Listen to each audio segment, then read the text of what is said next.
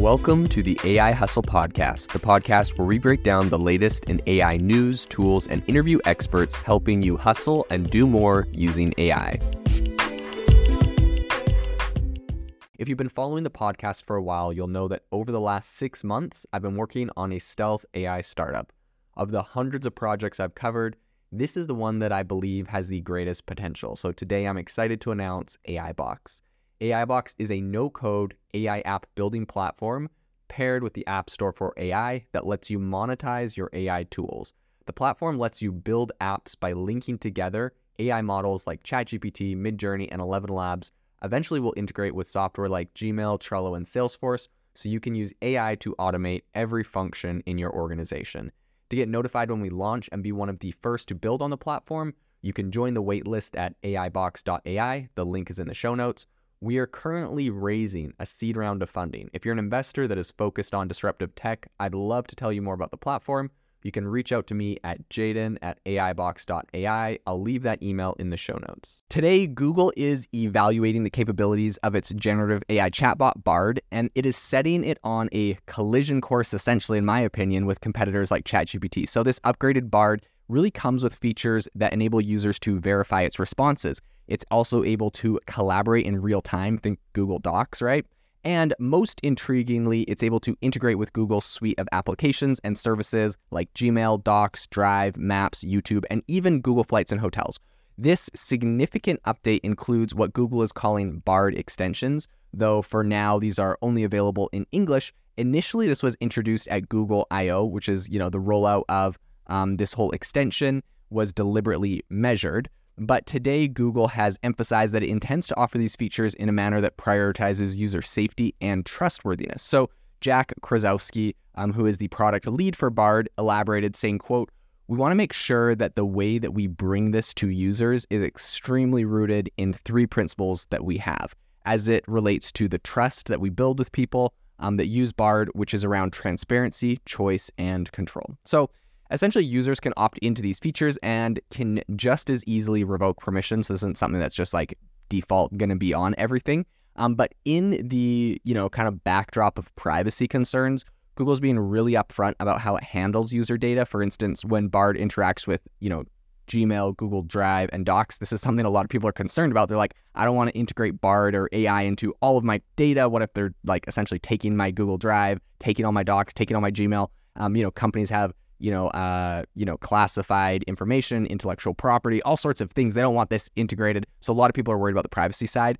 Um, but essentially, how Bard is now being set up with this is that uh, when it's integrating with Gmail, Google Drive, um, Docs, it doesn't use that information for reinforcement learning at all. So the policy helps maintain the, I think, is a really critical trust factor they have to have to have here.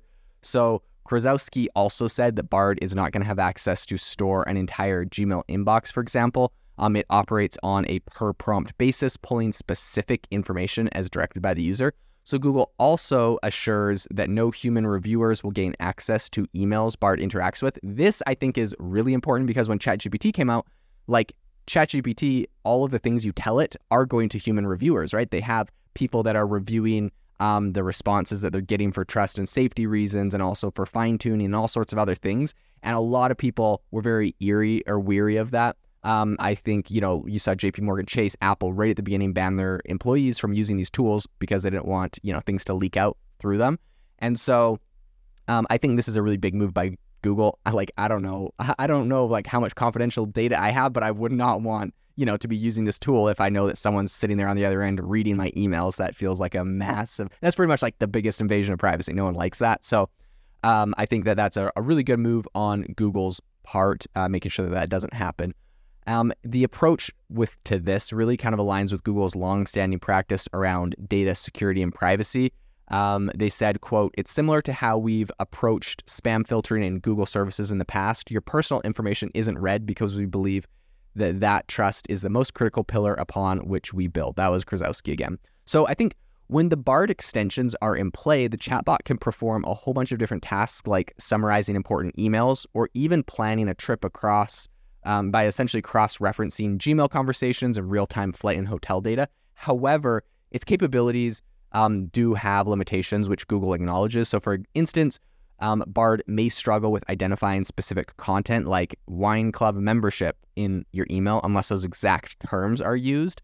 So this is kind of interesting, right? It, it's not like it, it uh, can see all the data around it, get context, and know where to look for something unless you have like literal keywords attached to the data. So this is interesting. This is a big problem with like AI in general, is that it's really hard to um, label all of the data. Data labeling is a real thing, and so uh, they you know don't have a magical bullet for this yet, but this is definitely um, you know possible if you use the right keywords. So additionally, the new Bard can leverage multiple Google services in a single interaction, which I think is really cool. So if you're planning a trip with friends, Bard could um, you know, pull the most convenient dates from a Gmail thread, search for flights and hotels, you know, map your route to the airport, and even suggest activities at your destination um, through YouTube videos and do it all in a, like one conversation.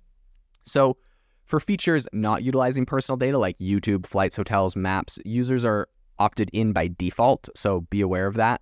Um, but they can easily opt out, apparently. Um, so the end game, Google says, is to extend this functionality to third party services. But before that, the company wants to refine the features within its own ecosystem of apps and services and uh, really kind of enhance Bard's accountability. So Google has added the Google It button to cross verify the chat's answers. Tapping the button validates uh, every statement Bard makes against Google search. So this is also very interesting, um, where you can essentially, you know, verify if something is actually true. And this is allowing users to kind of further explore a topic um, and if Bard is uncertain about a piece of information, it's going to highlight it in orange, offering a visual cue that helps users discern the chatbot's accuracy. This is also very interesting when it comes to, you know, AI and hallucinations and whatnot. Um, being able to highlight things that's uncertain about is definitely, I think, a really big, a really big feature. So Krawczyk is um, really optimistic about the future and said, "quote We are pretty excited about taking this step towards building trust with language models. Of course, we certainly want to be transparent." when we're not confident or even when we make a mistake. Um, end quote. So I think this feedback mechanism is going to serve as kind of a basis for ongoing improvement of the AI model. Um, lastly, the update offers, I think, a really collaborative angle. So users can now share a Bard conversation via public link. I think ChatGPT has been doing this for quite a long time. Um, but this is essentially allowing others to continue the discussion and ask the chatbot further questions. Um, on the same topic. As part of its kind of global reach strategy, Google is also extending Bard's existing English language features to over 40 new languages. Overall, Google Bard is shaping up as, I think, a really powerful tool in the world of AI driven chatbots.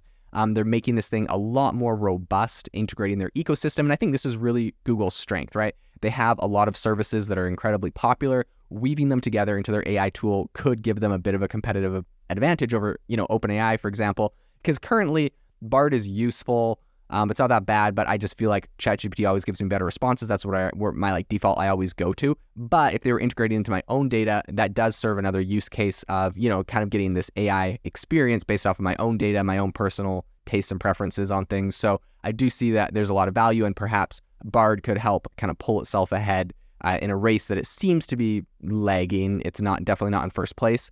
Um, and so I think this would be really interesting to see how this rolls out and how this is um, adopted by users and what the reception is. If you are looking for an innovative and creative community of people using ChatGPT, you need to join our ChatGPT creators community. I'll drop a link in the description to this podcast. We'd love to see you there where we share tips and tricks of what is working in ChatGPT. It's a lot easier than a podcast as you can see screenshots, you can share and comment on things that are currently working. So if this sounds interesting to you, check out the link in the comment. We'd love to have you in the community. Thanks for joining me on the Open AI podcast. It would mean the world to me if you would rate this podcast wherever you listen to your podcasts, and I'll see you tomorrow. Thanks for tuning in to the AI Hustle podcast. If you could do us a massive favor, we would really, really appreciate it if you could leave us a review wherever you get your podcast. This helps people find the podcast, it helps people know this is a good place to go, and we would really, really appreciate it as it helps us continue to bring on incredible guests and share incredible content for you to listen to.